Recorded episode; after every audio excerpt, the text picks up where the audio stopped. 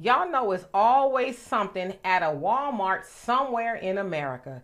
Well, on this particular day, it was no different. Now, an elderly sister, who we'll call Grandma, was not with the stuff that day as a big swole muffin tried to hijack her electric cart. Check it out.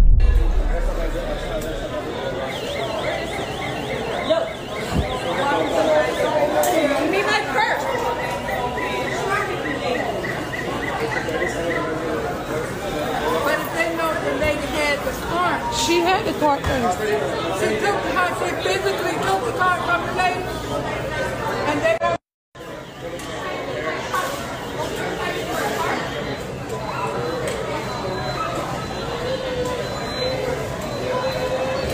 You like Ali, Grandma?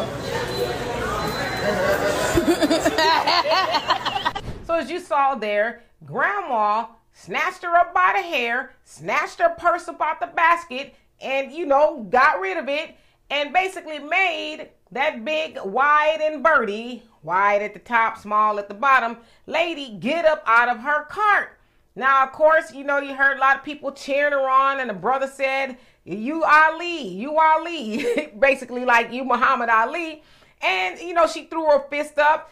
She's probably like, I ain't come here for all that. I came here for my prunes, my Geritol, whatever else I came up in here to get. And the last thing I want to be doing is fighting this big wildebeest, Karen, for something that was mine because it sounds like the sister had the cart first.